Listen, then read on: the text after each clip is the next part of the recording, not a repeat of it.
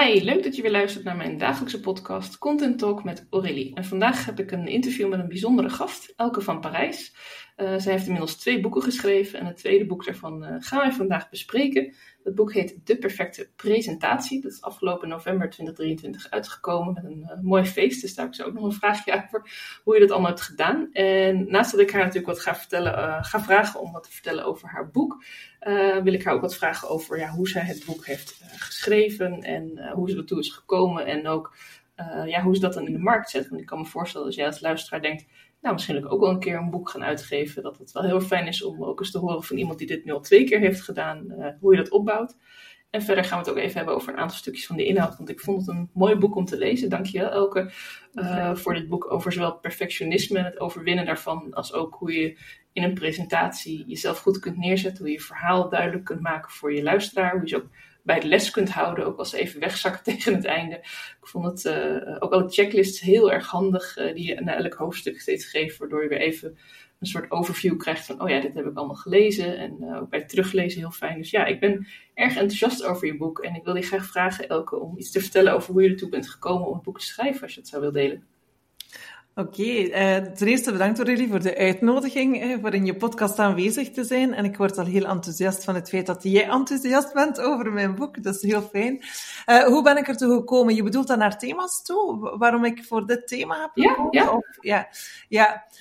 Um, wel, het idee, ja, ik had al een tijdje het idee na het schrijven van mijn eerste boek om een tweede boek te schrijven, omdat ik dat gewoon heel fijn vond om te doen. Um, ja, ik vind gewoon schrijven op zich heel fijn. Dus dat is echt wel mijn ding. Um, en ik wou sowieso iets doen rond presenteren, omdat dat nu eenmaal iets is wat ik al 23 jaar doe, dus waar ik heel veel kan over vertellen en waar ik ook heel veel wil over vertellen. Maar er zijn al heel veel boeken geschreven over presenteren.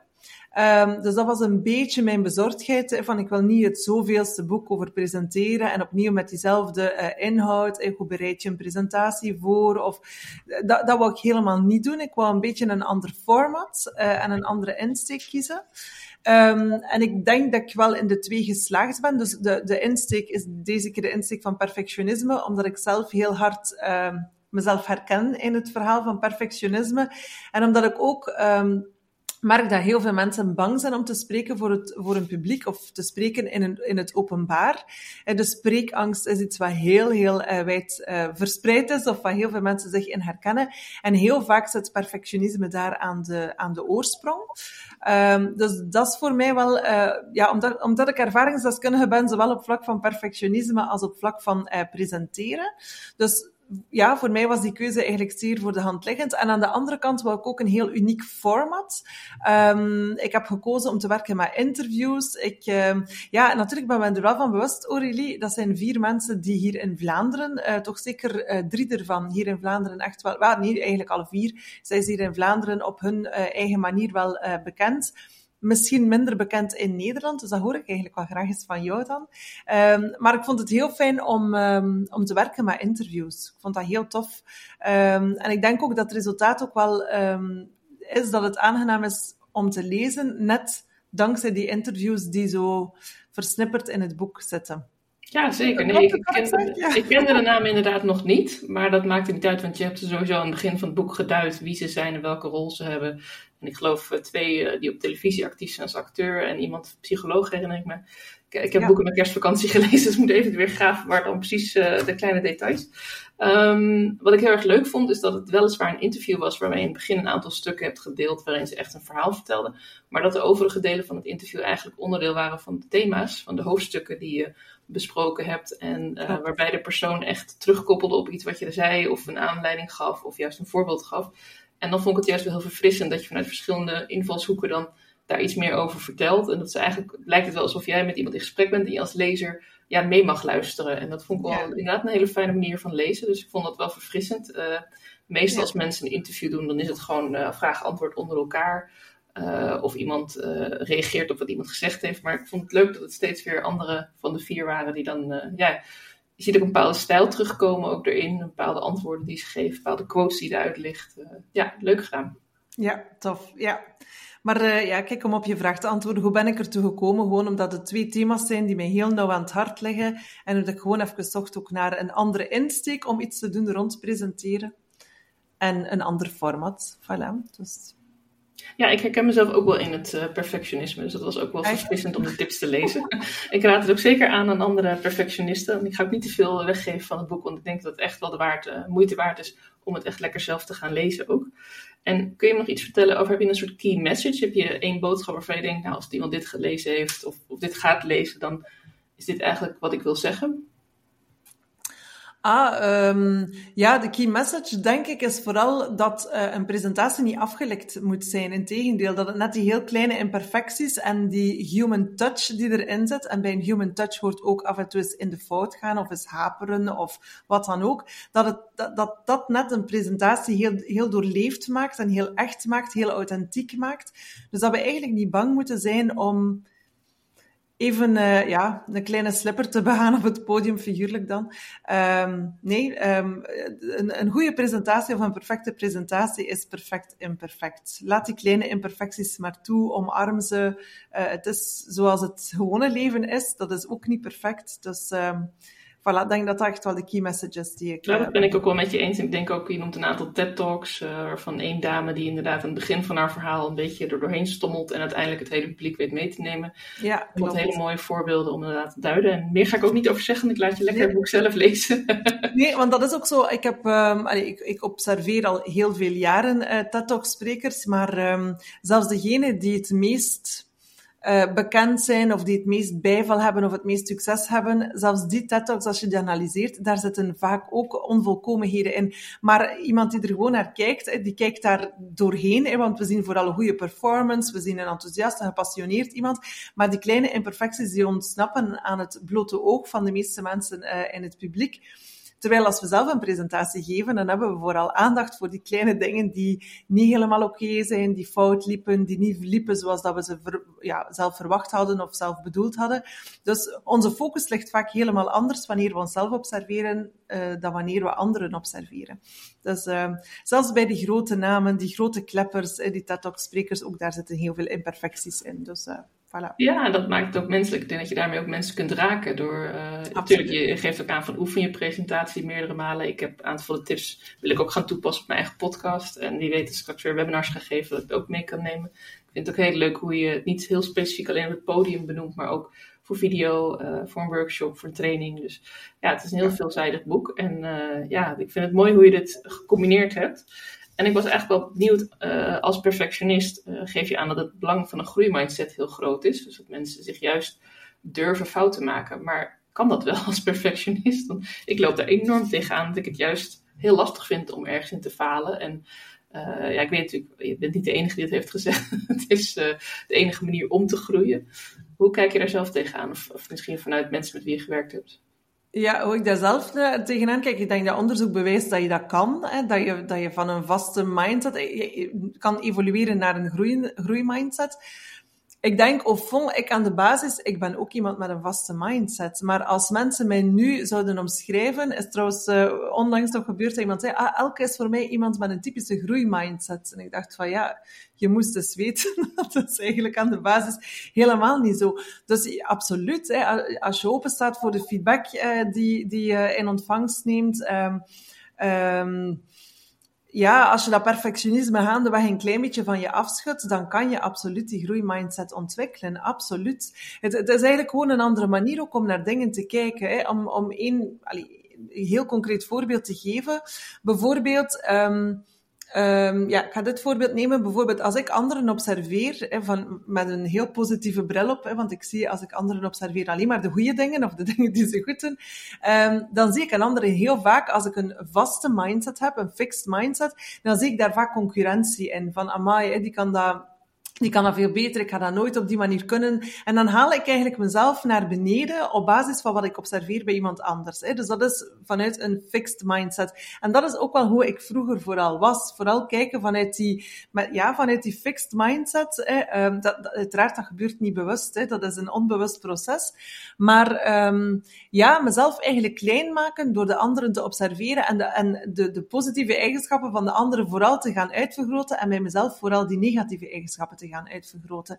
Terwijl als je daar met een growth mindset naar kijkt, dan kijk je naar die goede performers uh, in de zin van, oké, wat doen die? Wat kan ik daaruit leren? Wat kan ik eventueel zelf ook overnemen, waardoor ik beter word, waardoor ik zelf beter word als spreker? Dus uh, dat is een heel andere manier om de realiteit te benaderen. Uh, en dat kan je absoluut leren. Absoluut. maar het vraagt vaak wel wat mindwork. En um, kan iedereen alleen dat mindwork doen? Dat is weer een andere vraag. Uh, er bestaan gelukkig coaches en dergelijke meer. In Nederland zijn er ook voldoende coaches, heb ik begrepen. Dus niet iedereen kan dat mindwork alleen doen. Ik denk zelfreflectie, introspectie, dat kan een mooi begin zijn.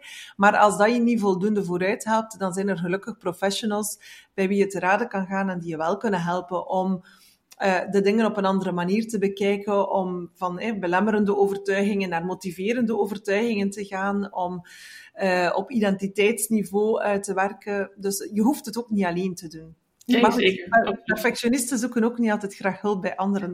Klopt ook, klopt ook. Herken ik ook heel erg. Ik doe het nu wel. Ik heb inderdaad ook een coach gevonden die daar bij mij keihard doorheen kan prikken. Want zelf uh, heb ik ook vaak wel die bril op van, ah nee, het lukt allemaal wel, kan ik allemaal wel. En ja. Heel veel belemmerende overtuiging als het niet lukt. dus ik herken dat wel. Maar wat ik zeg, ik vind het mooi omschreven. En dit ik denk zeker dat het mensen kan helpen hoe je het nu omschrijft. Dat het ook iets is wat je ja, naartoe kan werken. En dat het ook niet zo erg is om nooit nog een fixed mindset te hebben. Soms denken we wel eens dat dat een, uh, mensen die helemaal stilstaan. Maar dat is natuurlijk ook niet zo. Het nee. is een manier van hoe je het gewend bent. En nou, nu hebben we het al over je, je boek gehad. Ik wilde ook nog iets vragen over storytelling, want ik vind dat zelf een heel mooi thema waar ik zelf ook graag mee werk. En mm ja, je gaf ook hele mooie voorbeelden van storytelling, hoe je eigenlijk vanuit je eigen ervaring de uh, luisteraar in het geval van een presentatie dan meeneemt. Um, hoe ben je er eigenlijk bij gekomen om ook storytelling te? Is dat iets wat je van nature al doet, of wat je gewoon fijn vindt om te gebruiken? Of heb je dat ook een beetje getraind, of is het een combinatie misschien? Ja, de, um, ja, daarbij gekomen. Dat is eigenlijk een thema dat mij al heel lang boeit. Um, sowieso luister ik ook heel graag naar, naar verhalen. Uh, ben ik nu zelf de grootste verhalenverteller aan de basis? Nee, zeker niet. Dus dat is zeker een skill die ik geleerd heb. Uh, want eh, dat, is ook het punt dat ik wil maken in mijn boek, om een verhaal goed te doen landen, om ervoor te zorgen dat het op de juiste manier landt, dat het blijft... Um, uh, plakken bij je publiek, dan is de opbouw van je story wel heel belangrijk. En dan is het ook belangrijk dat er bepaalde elementen zeker in verwerkt zitten. Dus dat vraagt wel een bepaalde oefening. Het is een skill die je kan leren. Dus dat zat er bij mij aan de basis sowieso ook niet in. Hè. Dat is ook iets wat ik geleerd heb. Uh, maar het is wel zo, ik, ja, hoe je het ook draait of keert, van, ik woon zelf heel veel presentaties bij, heel veel lezingen. De dingen die blijven plakken zijn doorgaans de, de verhalen. En dat is gewoon zo. We onthouden heel makkelijk verhalen. Uh, het maakt het ook, en zeker als het persoonlijke verhalen zijn, zeker als het kwetsbare verhalen zijn, het maakt ons menselijk, het zorgt ervoor dat we verbinding kunnen creëren de storytelling is gewoon een heel, heel, heel belangrijk onderdeel in presentaties, um, maar bij uitbreiding ook bij veel meer dingen dan alleen maar presentaties. Dus ja, het is gewoon heel boeiend om ermee bezig te zijn. Ja, en zeker en naast presentaties natuurlijk ook in content, als je het over hebt over je social media of je website of een e-book wat je gaat schrijven, dan, uh, ja, dan, dan maakt een voorbeeld het vaak ook wat concreter voor mensen, je kunt het beter grijpen. En ja. uh, wat je zegt, je onthoudt het ook beter. Dat is uh, ja, weer een heel mooi uh, voorbeeld van, van... En ook vooral storytelling in presentaties vind ik dat een heel mooie meerwaarde. Te meer als het gaat over je kwetsbare verhalen delen, want mensen connecteren heel veel makkelijker met jou vanuit kwetsbaarheid en vanuit een pijnlijk iets wat je hebt meegemaakt. Hè. Um, en laat dan nu ook iets zijn wat voor perfectionisten een heel moeilijke is. Want we, wij, ik, zeg nu wij, omdat ik spreek over perfectionisten in het algemeen, mezelf uh, inbegrepen. Dat is voor mezelf ook een, een, een toch wel een bepaalde leercurve geweest die ik doorlopen heb, omdat wij, perfectionisten, eh, vaak de, de, ja, ons sterker voordoen of sterker tonen dan we in werkelijkheid zijn. Hè. Dus we, we ons zwakker, of allee, mag, nee, mag niet zwak, het woord zwak gebruik ik niet, ons kwetsbaarder opstellen, is niet altijd evident. Hè. Um, vanuit de bezorgdheid van, wat gaat een ander daar dan van denken, of uh, hoe gaat een ander mij dan percipiëren. Um, terwijl dan net die, die kwetsbare verhalen vertellen of delen, dat is net zo waardevol en zo verbindend in een presentatie. Maar voor veel perfectionisten ook wel een heel moeilijke om die kwetsbaarheid te tonen of te leren tonen. Ook herkenbaar. Ik, uh, ik zei, ik vond het een goed boek en ik heb er veel uit kunnen halen. we hebben het nu een beetje gehad over de inhoud van je boek. En ik denk dat we nu voldoende mensen nieuwsgierig hebben gemaakt. En als ze meer willen weten, ik zal sowieso over de link naar je boek ook in de show notes zetten. Um, maar nu ben ik wel benieuwd. Uh, naast dat ik een aantal interviews met jou heb beluisterd over het boek, en dat ging ook over voordat het boek uitkwam. Wat heb je zo al gedaan om mensen ja, te vertellen over het boek, om het boek te promoten, om, om in de picture te zetten dat het er is? Ja, ja, behoorlijk veel. En dat begint eigenlijk al voor de ehm, publicatie van het boek. Hè. Dus ik heb eh, ten eerste een redelijk groot event georganiseerd. Dat was voor 250 mensen. Dat was een betalend event. Um, ik heb dat gedaan in het Leitheater in Deinzen. Ik weet niet of jij Deinzen weet liggen, maar dat ligt ergens tussen Kortrijk en Gent. En dat is misschien voor Nederlanders iets gemakkelijker om te plaatsen. Dan Deense is niet zo'n uh, zo'n bekend, uh, bekende stad. Maar um, ik heb dat gedaan in het Leitheater en eigenlijk de drie, vier maanden voor, de, voor het event zelf ben ik begonnen met erover te communiceren. Dus sowieso door over het event uh, of het evenement te communiceren, communiceer je ook over het boek. Ik heb mijn boek trouwens ook gekoppeld aan een goed doel. Dus um, ik heb het evenement georganiseerd in het kader van een goed doel. En ook per uh, verkocht boek, uh, of boek dat via mij wordt aangekocht, gaat ook 2 euro rechtstreeks naar het goede doel. Dus ook dat... Um, is dat een marketingstrategie? Nee, zeker niet. Dat is echt omdat ik het echt, echt, echt, echt, echt wil doen. Maar uh, het event was wel, ik merk dat wel, dat het event wel makkelijker verkocht geraakt, om het zo te zeggen. Um, doordat het ook wel gekoppeld was aan het goede doel. Hè. Dus um, ja, voilà. Dus uh, dat. Uh, dus ik heb een evenement georganiseerd. Ik heb heel veel gecommuniceerd in de aanloop naar dat evenement. Ik heb video's gemaakt. Ik heb veel posts gemaakt. Uh, ik ben bij verschillende mensen zelf op gesprek geweest in de podcast. Dus dat was wel best arbeidsintensief. Um, en dan uiteraard, nu het boek uit is, ja, ik weet niet of dat je dat weet, maar hier in Vlaanderen in ieder geval, de publishers of de uitgevers, die begeleiden je zeer goed tot de datum van publicatie van je boek. Maar als het dan over marketing gaat, of hoe zet je dat boek in de markt, of hoe zorg je voor een maximale verkoop, um, helaas, daar stopt het. Dat is iets wat je zelf moet vastpakken als auteur. Dus dat is niets waarin je begeleid wordt. En daar moet ik wel zeggen, daar heb ik heel veel geleerd door uh, mijn eerste boek, waar ik denk ik dat een klein beetje verkeerd heb aangepakt. Nu, we zaten toen ook met die coronacrisis, die daar toch wel... Uh, en niet zo uh, gunstig element was op, op uh, dat moment. Maar uh, als er één iets is wat ik geleerd heb uit mijn vorige boek, is dat die marketing echt wel continu aanwezig moet zijn, in alle mogelijke vormen. En dat het ook een verhaal is van heel consistent te zijn. Um, zoals jij iedere dag in een podcast maakt, zo moet ik bij wijze van spreken iedere dag over mijn boek praten of er iets over zeggen, zonder dat het wij zeggen in Vlaanderen platte commerces. Ik weet niet of je begrijpt wat ik Ja, zonder dat je het echt uh, de mensen naar binnen duwt ongeveer. Ja, het moet pushelijk zijn. En die van, ze is daar weer met haar boek. Hè. Moet altijd, je moet het linken aan waardevolle content of aan ja. andere insteken. Maar het is wel iets waar ik iedere dag wel mee bezig ben. Um, vooral dan op de socials, maar ook af en toe in een nieuwsbrief. Um, en nu ook, uh, ik zit hier vandaag ook bij jou in de podcast. Ik zie, ik zie, dat ook als een opportuniteit, niet alleen om een fijne babbel met jou te hebben, Aurélie, want we zitten samen in een community. Maar... Um, maar het is voor mij ook een manier om weer via een ander kanaal over mijn boek te praten, om daar rugbaarheid aan te geven. En ik denk dat dat ook de enige manier is om het te doen. Ja, dus, uh, ja. Je deelt natuurlijk met een hele brede doelgroep daardoor. En wat je zegt, die community waar we allebei in zitten, daar kunnen we zo nog wel even wat over zeggen. Maar ja. ik denk ook zeker dat het helpt om mensen die niet precies in hetzelfde straatje vallen als jij. Uh, in dit geval doe ik eigenlijk iets heel anders.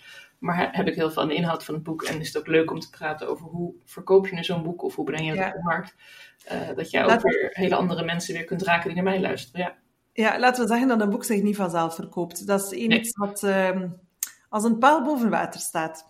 Met de meeste luxe producten. Op het moment dat we niet kunnen eten ja. aantrekken, dan uh, hm. zijn het dan toch snel dingen die uh, nice to have zijn. En ja, dat uh, is lastiger. Maar ik denk zeker dat de manier hoe je het nu aanpakt en op een knallend feest, waar je natuurlijk veel rugbaarheid in hebt gegeven. En nu ook uh, regelmatig over opduiken met het boek. zijn dan hele mooie tips, denk ik, voor iedereen die uh, met verkoop aan de slag gaat. Of het ja. een boek is of een training of iets anders. Ja, ja want uh, aanvullend daaraan is het feit dat ik dat evenement heb georganiseerd. Ja, daar heb ik ook voor gezorgd dat er heel veel marketingmateriaal nu beschikbaar is, die ik nu ook kan gebruiken na het evenement. Er was een cameraploeg aanwezig. Um, uh, er zijn heel veel foto's genomen. Ik had ook een fotoboot op het event geïnstalleerd, uh, waar ook mijn logo en de cover van het boek dan uh, mee op stond. Dus het zijn allemaal zo van die kleine dingen waar je op voorhand wel kan over nadenken. Um, ja, van hoe kan ik ervoor zorgen dat ik dankzij het event eigenlijk die olievlek zo breed mogelijk kan, kan laten gaan. Dus ja, je, je moet er wel, het moet beredeneerd zijn. Je marketingplan moet wel beredeneerd zijn. Ja, dat zeker. Ja, ja, ja, het is niet genoeg om iedereen gewoon een bitterbal uh, of een drankje aan te bieden. Nee. Het is ook ontzettend leuk als mensen het inderdaad uh, nee. een beetje FOMO creëren. Hè? De, de, fear of missing out. Uh, van ja, dit heb je wel gemist, dus lees nu in ieder geval het boek. ja, leuk. Klopt, ja, ja. En naast uh, je, je, je lanceringsfeest natuurlijk zijn er nog andere dingen die nog op de planning staan of die je nog gaat doen om het boek onder de aandacht te brengen. Bijvoorbeeld bepaalde websites waar je nog gaat promoten. Bijvoorbeeld zijn er specifieke websites. Ik ken natuurlijk managementboek, maar zijn er ook nog andere sites waar dit boek goed onder de aandacht komt? Ja, ik moet zeggen, dat is eigenlijk, uh, want ik zei daarnet, de, de uitgeverij die doet niets uh, als het op marketing aankomt, maar laat, ze, laat dit nu net het stukje zijn dat ze wel doen. dus zij hebben bijvoorbeeld wel uh, de communicatie gedaan naar alle sites, en inderdaad in Nederland is dat dan managementboek.nl, de bol.coms, alle, alle belangrijke sites waar je boek aanwezig moet zijn, daar is mijn boek ook wel aanwezig, dankzij de uitgeverij. Dus ik mag niet zeggen dat ze niks gedaan hebben. Uh, ze hebben veel gedaan, hè, maar ik wil zeggen, niet wat de marketing betreft. Um, wat, wat ik zelf nu vooral nog doe, ja, ik ben sowieso heel actief op, uh, op LinkedIn en ook wel op Instagram, dus dat is iets wat een ongoing proces is. Maar um, een heel belangrijke keuze op voorhand ook was mijn eigen podcastkanaal. Dus dat is voor mij ook een heel belangrijke marketing tool om de Um, om mijn boek levendig te houden en om de marketing rond mijn boek levendig te houden. En vooral, het heeft een, het heeft een veelvuldige functie eigenlijk, mijn, marketing, uh, mijn podcastkanaal. Het is niet alleen een marketing tool, maar het zorgt er ook voor dat, dat ik nog veel meer kan vertellen over presenteren en over perfectionisme. Um, dus voor mij is mijn, mijn podcastkanaal een heel belangrijke marketingtool die tegelijkertijd het auditieve verlengstuk is van mijn boek. Ik ben nu bijvoorbeeld volop bezig met het interviewen van mensen die mijn boek gelezen hebben. Um, om ten eerste te babbelen over de inhoud van mijn boek, over de learnings die zij eruit gehaald hebben, over de, de, ja, de, de, de tips die zij het waardevolst vonden. En we, we, we maken ook de, de link met hun eigen business. Dus op die manier is het ook een win-win voor de twee partijen. Zowel voor mij, ik heb dan extra marketingmateriaal om mijn boek onder de aandacht te brengen, mijn podcast. Maar aan de andere kant krijgen mijn geïnterviewden ook de kans om hun business binnen mijn netwerk in de picture te plaatsen. Ik denk dat dat eigenlijk ook een heel interessante manier is om te werken, is zoeken naar die win-win. Um, ja, dus... Ja, je mist nog één win, dus nog een derde win aan. Dat mensen die luisteren naar de podcast en die misschien zich herkennen de vraag, maar hem niet zelf hebben kunnen stellen, die kunnen natuurlijk ook weer heel veel meedoen. Uh, want er zijn altijd mensen, dat, tenminste dat merk ik altijd als ik in een groepsprogramma zit of als je een groep naar een evenement gaat.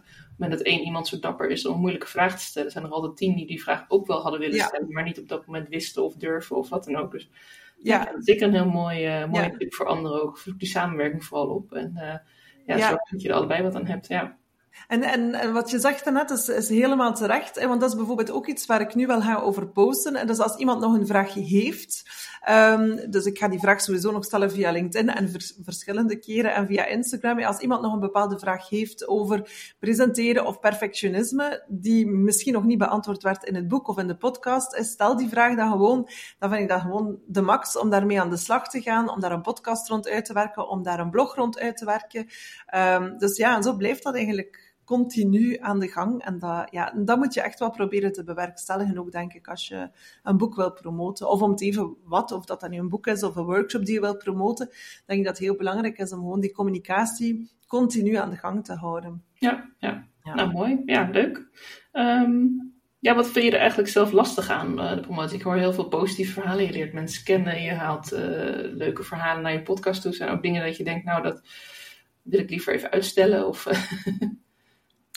Um, ik moet nu wel zeggen, dat podcasten vind ik heel, heel leuk. Um, om niet te zeggen, dat is een van de leukste dingen op vandaag binnen mijn takenpakket. Dus dat is zeker, en vast geen last, in tegendeel. Um, misschien het lastigste van alles is gewoon het, inderdaad het consistent zijn. Uh, ervoor zorgen dat het iedere week een vaste plaats in de agenda krijgt. Hè, dat er niks tussen komt schuiven, waardoor, het, um, waardoor de marketing uh, geen, geen aandacht krijgt die week. Um, maar eigenlijk is er op vandaag niet echt iets wat ik echt lastig vind, behalve dan die, die consistentie. Nee, ik, denk dat veel ondernemers dat herkennen hoor. Ik denk dat heel veel mensen, ook zelfs ik zelf heb er af en toe nog wel moeite mee en ik werk zelf in de marketing. Dat het hm. soms gewoon heel lastig is om echt een keuze te maken. Ik ga nu hierop focussen. En uh, ja, focus betekent ook tijd voor vrijmaken. Dus ik denk ook weer dat mensen zich daarin kunnen herkennen en dan uh, ja, er ook weer even denken, oké, ik ben niet de enige. Ja, misschien om toch een, een ander voorbeeld wat ik misschien wel lastig vind, omdat dat niet binnen mijn expertise-domein ligt, is zo alles wat met algoritmes van social media te maken heeft, um, waar ik wel voel dat het veranderd is. Eh, bij mijn eerste boek, dat is uitgegeven in 2019, um, ehm, heb ik volle promo gemaakt 2019, 2020, maar nog eens toen kwam corona, dus dat, was een beetje een negatieve um, wending in het verhaal. Maar ik merkte wel in die periode dat bijvoorbeeld Facebook, als ik een campagne deed via Facebook, dat dat eigenlijk altijd een heel succesvolle campagne was voor ja, toch niet zoveel investering qua budget dan. Uh, ik heb nu twee campagnes gedaan voor mijn nieuwe boek. En ik ben redelijk veel centjes kwijt en het heeft mij eigenlijk niks opgebracht. Dus dan vraag ik mij, stel ik mij de vraag van, wat is daar gebeurd? Wat is er aan, is dat zo veranderd? Is de, de, de, het gedrag van de mensen op Facebook veranderd? Is het publiek op Facebook veranderd? Zijn die algoritmen veranderd? Ik weet het niet. Daar tast ik zo nog een beetje in thuister van. Is dat wel de juiste manier om mijn marketing te doen? Via betalende advertenties? Ik weet het eigenlijk niet. Daar, ja, uh... weet ik ook niet het antwoord precies erop. Ik weet wel dat er veel veranderd is in uh, sowieso hoe mensen Facebook zien. Uh, je merkt natuurlijk dat een steeds jongere generatie voor meer video gaat denk YouTube, TikTok, uh, dat soort apps. Uh, Instagram natuurlijk. En dat Facebook toch wordt gezien als meer een, een, een ja, een praatforum of uh, voor de verschillende groepen. Ik denk mhm. dat de groepen op Facebook nog steeds heel erg goed werken. Als je met mensen in contact wil komen of als je bepaalde dingen met mensen wil delen of informatie wil opvragen of inderdaad je aan wil doen in verschillende groepen. Maar ik merk mhm. inderdaad ook wel dat Facebook lastiger wordt en dat uh, ja, LinkedIn ook steeds belangrijker wordt, uh, zeker voor zakelijke relaties, maar worden ook meer artikelen geplaatst. Bloggen is nog steeds een heel mooie podcast maken. Blijft natuurlijk altijd goed. Uh, Evergreen content, zoals ze dat dan noemen. Dus ik denk dat je wat dat betreft uh, misschien ook wel meer uit je boek gaat halen door dit soort interviews te blijven doen, met mensen in gesprek te gaan. En ook via je eigen podcast. Want wat mhm. ik ook wel merk in, um, wij zijn natuurlijk een soort van personality. Hè? Je verkoopt eigenlijk jezelf, je verkoopt je ideeën, je verkoopt je kennis. Dus mensen willen ook graag weten wie zit erachter, wie is Elke en, en waarom heb je dit boek geschreven en waarom moet ik het echt lezen en wat ga ik eruit halen. Meer nog dan alleen een plaatje waarop staat van lees dit boek en je wordt geholpen met deze vijf tips. Ik denk dat mensen een beetje klaar zijn met dat wat een paar jaar geleden heel populair was, 10 tips zus of 7 tips. Ja, ja. Ik heb in het verleden ook al veel met online marketing gedaan en dan was het echt, uh, overal kreeg je zoveel tips gratis en dan dit en dat. het is steeds meer geworden naar persoonlijk één op één. Uh, welke vraag heb je zelf? Uh, echt dat ja, die verbinding leggen. En ik vind dat ook wel heel mooi. Uh, want ik hou er erg van echt de verbinding leggen met mensen, als ook met jou, echt in gesprek gaan erover en iets van elkaar kunnen leren. En nou, ik heb naast het boek gelezen en alweer een paar mooie lessen van je gehoord in deze podcast. Maar ik denk ook wel dat het heel veel energie kost en dat het ook wel veel uh, inderdaad consistentie kost en dat het ook wel lastiger wordt om, uh, om een groot publiek te bereiken. En vandaar dat ik eigenlijk iedereen die luistert ook wil aanraden van ga niet voor een groter publiek, maar ga vooral voor het juiste publiek. Zorg dat je de mensen bereikt die echt wat aan je boodschap hebben, of in dit geval aan jouw boek hebben. En ja, dan is het misschien niet meteen 100.000 mensen bereikt, maar als je er dan een kleinere groep kunt bereiken die ook echt geholpen zijn, dan is dat eigenlijk een mooiere winst, denk ik. Ja, ja, ik denk het ook dat dat de manier van werken is. Hè? En dan is de vraag, maar je hoeft ze niet te beantwoorden, nee, Aurélie, maar hoe doe je dat dan? Hè? In de praktijk, hoe bereik je die kleine groep van mensen, die kwalitatief kleine groep, op, uh, op Facebook of, of op Instagram? Ja, um, ik denk dat consistentie daarbij helpt, zeker. Ik ben daarvan overtuigd. Hè? Maar er moeten nog andere best practices zijn waar jij veel beter van op de hoogte bent dan ik zelf. Um, maar ja, ja, nee, ik denk zeker consistentie en de juiste woorden kiezen. Uh, nadenken over welke boodschap deel je. af en toe ook eens een triggerende vraag stellen. Dat mensen even denken van, hé, hey, uh, uh, wil ik dit wel allemaal horen? Wil ik hier wel mee geconfronteerd worden bij mijn bakje koffie morgens? ja, ja, ja. Maar zoals ik jou zo hoor, denk ik dat je wel een hele mooie strategie hebt gekozen. En het is ook heel belangrijk om niet te veel naast elkaar te willen doen. Hè? Dus als je zegt, ja, focus is belangrijk. een boek en een podcast, die doet er heel verschillende dingen mee. Dan denk ik dat het echt wel heel mooi is en juist als je heel veel dingen naast elkaar gaat doen, dan, ja, dan verbreed je de boodschap, maar ook je eigen energie die je erin kunt steken. Dus dan wordt het alleen maar minder. Dat is ook zonde. Ja, de focus behouden. En eigenlijk heb ik ook een vraag voor jou, Aurélie, want uh, sorry, mag dat in jouw podcast? Ja, mag het, ja. De vraagsteller een vraag stellen. Um, nee, want dat is ook wel eentje... Kijk, om, om, uh, ik had daar op voorhand eigenlijk niet echt over nagedacht, maar wat is ook nog lastig, is inderdaad als Vlaamse, maar misschien is dat ook weer een, eh, een aanname die, die bij mij ligt en die, die niet helemaal klopt, maar um, is het als ja, als Vlaamse, hoe kunnen wij, of als Vlaming, eh, hoe kunnen wij Nederland voor een stukje ook gaan uh, bereiken? Uh, is dat ook via, ja, via consistentie, maar zijn er andere dingen waar we als Vlamingen moeten op letten? Als we marketing, onze marketing richten tot Nederland? Nou, ik weet niet of het verschil zo heel groot is. Ik ken natuurlijk niet heel veel Vlamingen. En ik ben zelf al een aantal jaren ben ik heel actief de uh, Alpha Vrouw aan het volgen. Dat zijn twee dames, twee topondernemers, ja. die ik ook individueel volg. Fast Forward Amy en Jessica. Nou, ik ben heel even haar naam kwijt, maar in ieder geval. Ja, en dan denk ik altijd van ja, laat vooral je best practices zien. Laat vooral zien dat het werkt. Er zijn meerdere voorbeelden van Vlaamse coaches die het hartstikke goed doen in Nederland. Die ook boeken presenteren, net als jij, uh, dat ook goed kunnen verkopen. Dus ik denk, niet, ik denk ook niet dat er echt een taalbarrière is, want ik versta je prima.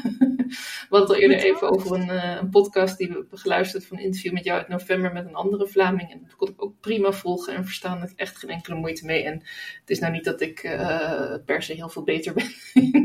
Weet ik niet. ja, goed. Ik heb wel een talenachtergrond, dus misschien dat het daardoor. Maar volgens mij spreek je gewoon prima Nederlands en zou het daar niet aan moeten liggen. En ja, ik denk als je op deze manier de verbinding vanuit enthousiasme blijft delen met mensen, dat dat helemaal goed moet komen. En dat er geen speciale andere ingangen zijn. Of nee, ik, uh, ik zie daar geen probleem in. Ja, oké, goed. Nee, dat was ik ook wel een beetje gerustgesteld, want ik moet zeggen, met mijn eerste boek heb ik bijvoorbeeld heel veel webinars gegeven ook. Um, uh, en dan had ik ook best wel wat mensen uit Nederland. Dus ik heb daar ook nooit commentaar op gekregen dat ik als Vlaamse niet zo uh, te begrijpen zijn in Nederland of zo. Dus, dus daar ben ik redelijk gerustgesteld in. Maar ik denk dat dat wel een extra barrière is of een extra moeilijkheid van oké, hoe, ja, zijn er bepaalde regels, bepaalde marketingregels waar, waar wij als, ja, waar we rekening mee moeten houden als we promo voeren in Nederland. Ja, daar zou ik echt eens in moeten duiken wat dan de marketingregels in uh, België zijn. Hoe dat anders is. Ja. Wat ik wel ja. heel leuk vond, ik heb een tijdje terug een post gezien van een Nederlandse coach en een Vlaamse coach die woorden gingen vergelijken. Mm-hmm. Zoals tas, dat is geloof ik kop uh, of mok. En, en zo gingen ze dan een aantal woorden vergelijken. En dat was wel een hilarisch filmpje geworden. Gewoon om van, nee, maar dat doe ik zo, dat doe ik zo. En op die manier een beetje op de hak zetten eigenlijk. Uh, dat ja. er wel verschillen zijn hoe je dingen aanpakt. Maar nee, het enige wat ik af en toe zou doen, als je echt denkt, dit is een Vlaamse term, gewoon even uitleggen. Voor de Nederlanders is dit dan zus of zo. En dan moet ik eigenlijk altijd wel om lachen. En dan denk ik ook, oh, begin ja. steeds beter uh, de woorden te herkennen. Maar ja, ja ik, ik, zou het vooral heel luchtig houden en, en vooral niet uh, heel erg nadruk op gaan leggen dat je, ja, het is een andere taal, Vlaams dan Nederlands. Maar het, is, het zijn meer op, op losse woorden dan misschien uitdrukkingen die anders zijn. Dat is waar. En zelfs het woord tas, is in, dat wordt in Vlaanderen inderdaad vaak gebruikt in de plaats van kopje, maar dat is eigenlijk volledig fout. Dat is als je standaardtaal in, in, uh, in, in België. Dus uh, veel, nou, veel gebruiken. Er waren nog meer voorbeelden die ook heel grappig waren. En ik dacht, oh ja, natuurlijk, ja, maar ja, als je met iemand aan het praten bent of als je een podcast luistert, dan luister je ook niet exact naar elk woord, denk ik. Je luistert naar het hele verhaal en de strekking en de boodschap. En ook in je boek heb ik het absoluut niet gemerkt. Dus het, uh... Nee, maar mijn boek is wel geëdit door een Nederlandse ah. eindredacteur. en dat is een heel bewuste keuze, want ik wil echt wel met mijn boek ook wel zoveel mogelijk mensen in Nederland bereiken. Uh, en dat is een heel bewuste keuze geweest. Trouwens, mijn, de persoon van Lano Campus. Uh, Lano Campus heeft trouwens ook een, een vestiging in Nederland. Um, die mij begeleid heeft, uh, was uh, Marije. Zij was een Nederlandse. En ook de eindredacteur, wiens naam ik eigenlijk niet ken. Um, dus degene die het volledige script uh, finaal, finaal geëdit heeft, is ook een Nederlander. Dus um, ja, mooie samenwerking dus. Uiteindelijk ja, ja, boek. Absoluut, ja. Dus normaal zou je het niet mogen zien in het boek of lezen doorheen het boek dat het geschreven is door een Vlaamse. Ja, het viel me ook op. We zitten samen in de Podcast Wonderland Club van uh, Annelies. Uh, en zij is natuurlijk podcast manager. En zij heeft er nu ook sinds uh, december of november een betaald abonnement. waar je ook vanaf januari weer in kan stappen. Dus ik denk dat dat nu ook open is. Daar kennen wij elkaar van. Omdat we allebei willen groeien met onze podcast. Maar ook daar vergeet ik soms. Ja, ik weet, ik hoor natuurlijk wel dat ze Vlaams spreekt. Maar ik, ja, op de een of andere manier ben ik daar niet mee bezig. Ik vind het zo ontzettend interessant wat ze te melden heeft. En hoe ze tips kan geven. En net als met jou, uh, ik heb echt uh, genoten van alle tips die je hebt gegeven en je verhaaltje hebt gedeeld. En voor mij maakt het dan niet zo heel veel uit, maar dat komt misschien ook omdat ik regelmatig ook Engels luister en daar ook niet heel bewust ben dat ik naar Engels zit te luisteren. Dat, Dus ik zou het eigenlijk moeten vragen aan iemand die misschien iets meer op wiskunde gericht is of zo. Misschien meer een beta is dan ik. dat zou ik, ben ik wel benieuwd naar of die mensen ook datzelfde idee hebben. Dat je het eigenlijk bijna niet hoort. Ja, en ik luister ook naar heel veel podcasts van Nederlanders. Ik, ik kijk ook naar heel veel YouTube-filmpjes van Nederlanders. Weet je, eigenlijk die taalbarrière, we spreken daar wel over, maar is die er nog? Ik weet dat eigenlijk niet. Nou ja, je, je hebt ook mensen die uit Brabant komen met een dik accent. Je hebt mensen uit Twente komen met een accent. Je mensen die Fries praten. Er zijn binnen Nederland natuurlijk ook al verschillende accenten of talen zelfs, uh, dialecten. Ja. Maar dat, is in, dat is in Vlaanderen ook wel zo. Want allee, de eerlijkheid gebiedt mij ook om te zeggen, als iemand echt uh, een heel plat dialect spreekt vanuit uh, Limburg, of, uh, ja, dat, dan, dan, dan, dan haak ik ook af. Dan begrijp ik die ook niet, ook al is dat een Vlaming of een Belg. Weet je, ja. dialecten laten we even buiten beschouwing. Maar als we allemaal een beetje de moeite doen om wat mooi Nederlands te praten, dan, mag die barrière er eigenlijk niet meer zijn. Hè? Ja, ik luister heel graag naar de zender Studio Brussel. Uh, gelukkig hebben we nu allemaal digitale radio, dus dan gaat het heel makkelijk. En daar hebben ze af en toe wel eens West-Vlaamse rappers. En die versta ik absoluut. Ja, nee, nee, ja. ja. ja. veel, veel, Vlamingen hebben daar ook moeite mee om de West-Vlaamse oh, taal te begrijpen. Dus uh, ja, nee, nee. Nou, Elke, ik vond het een ontzettend leuk gesprek en heel waardevol. Dankjewel voor je tijd en uh, ook voor het mooie boek wat je hebt gedeeld. Ik zal alle informatie nogmaals in de show notes delen. En, en, mensen kunnen natuurlijk ook volgen op Instagram en link op LinkedIn, zoals je aangaf. Dus dat zal ik ook delen.